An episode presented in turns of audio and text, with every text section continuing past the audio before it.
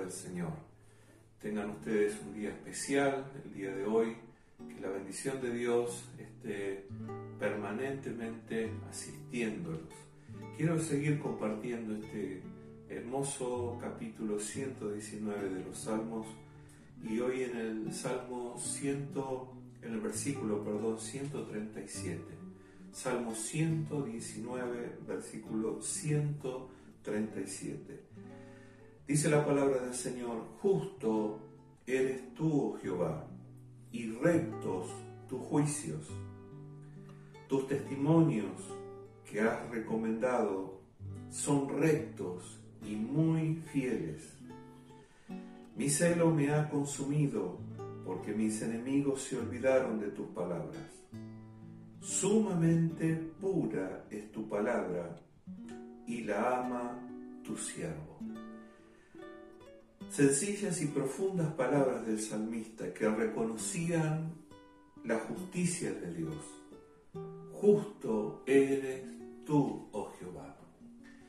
Y este es un tema actualmente que nos preocupa a todos, porque todos de alguna manera somos afectados cuando la injusticia gobierna, cuando la injusticia reina, cuando un pensamiento injusto o una decisión injusta trata de establecerse, trata de empoderarse.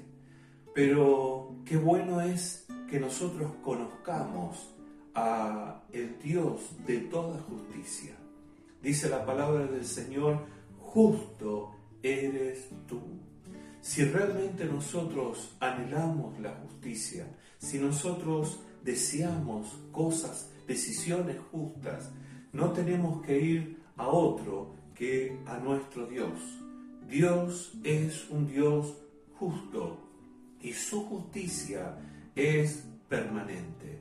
Por eso este anhelo y este deseo de justicia no puede estar eh, apoyada o direccionada hacia una determinada persona, hacia un determinado eh, grupo de personas, a un ente, a un gobierno o a quien fuera. Nuestro deseo y anhelo ferviente de justicia tiene que estar eh, siendo enfocada y esperada en el Señor, para que Dios en sus justos juicios juzgue y haga justicia para con sus hijos, porque Él es justo. Muy probablemente estés en alguna situación en este momento que necesites que algo se defina justamente. Por, por estos días estamos viviendo situaciones que directa o indirectamente, como dije, nos están tocando, pero nosotros sabemos de quién depende la justicia. Por eso en este tiempo debemos invocar el nombre de nuestro Dios permanentemente y a Él tenemos que remitirnos. Él es juez y también abogado. Es abogado y a su vez es juez. Cristo es nuestro abogado y también es nuestro Dios. A Él podemos ir con nuestra causa. Podemos decirle a Dios, haznos justicia en este tiempo y encontraremos como el salmista un rey justo, un Dios justo, alguien que gobierna sobre todo gobierno y hace justicia. Dice la palabra del Señor, justo eres tú, oh Jehová, y rectos son tus juicios. Alabado el nombre del Señor cuando nosotros podemos deleitarnos, ¿eh? deleitarnos, alegrarnos con el resultado de sus juicios. ¿eh? Qué triste es cuando un juicio no es justo, cuando un juicio humano o terrenal deja insatisfecha a una persona que fue de alguna manera perjudicada. Qué triste es ver muchas veces que no se hace justicia como se debería hacer justicia. Pero Dios es un Dios justo y sus juicios son rectos. Y los juicios de Dios fueron, son y serán siempre rectos. No hay injusticia en nuestro Dios. Por eso yo quiero que en este tiempo tu demanda no sea solo hacia los hombres, no solo sea ante una justicia terrenal, sino que vayas al juez de los jueces, al Dios de todos los dioses, aquel que puede hacer justicia, aquel que fue agraviado, aquel que fue herido, aquel que fue perjudicado. Justo eres tú, oh Jehová, y rectos son tus juicios. Quiero que en este tiempo lleves tu demanda a aquel abogado, aquel juez que puede escucharte, entender, comprender, saber cuál es realmente el problema, la necesidad, lo que estás reclamando y Él puede hacer su justicia.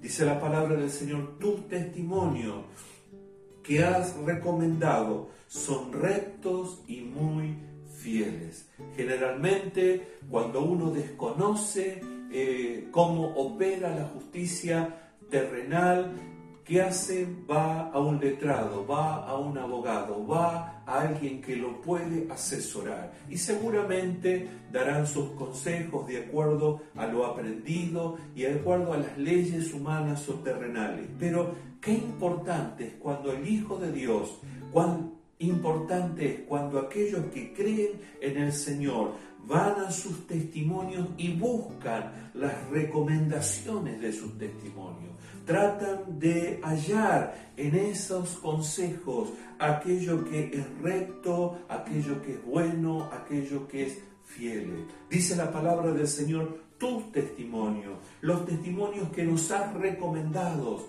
son rectos y son muy fieles, no fieles solamente, sino dice la escritura, muy fieles. Si querés ser un hombre o una mujer de, de paz, si querés ser una persona de bien, si querés andar con rectitud en tu vida, si querés andar por un camino realmente bueno y recto, no busques en otra parte el consejo que está en Dios, las recomendaciones que están en la palabra de Dios, porque dice la escritura que sus recomendaciones son rectas y muy fieles.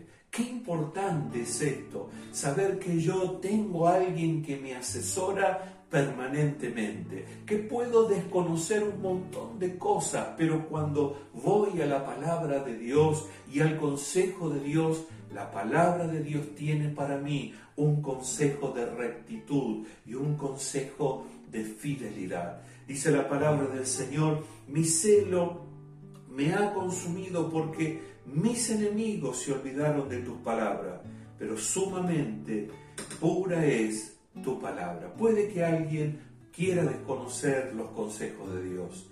Seguramente alguien desestimará el consejo de Dios. Probablemente otros no quieran escuchar ni siquiera eh, que se le mencione los consejos que dicen la palabra de Dios.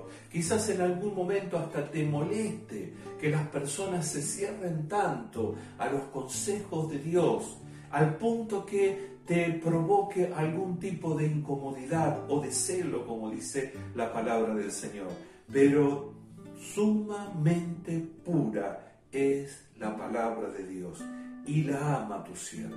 Que esa sea nuestra actitud frente a los que desprecian la palabra de Dios, frente a los que desconocen el consejo de Dios, frente a aquellos que rechazan las recomendaciones y los consejos de la palabra de Dios, pueda encontrar Dios en nosotros alguien que ama el consejo, ama la palabra y dice, como dijo el salmista, sumamente pura es tu palabra y la ama tu siervo.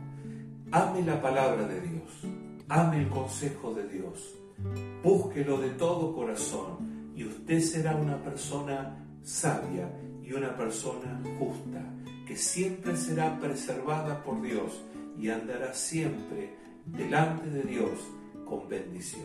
Padre, en el nombre de Jesús, quiero bendecir en esta mañana a alguien que a través, Señor, de este medio está recibiendo un consejo tuyo. Guíalo, Señor.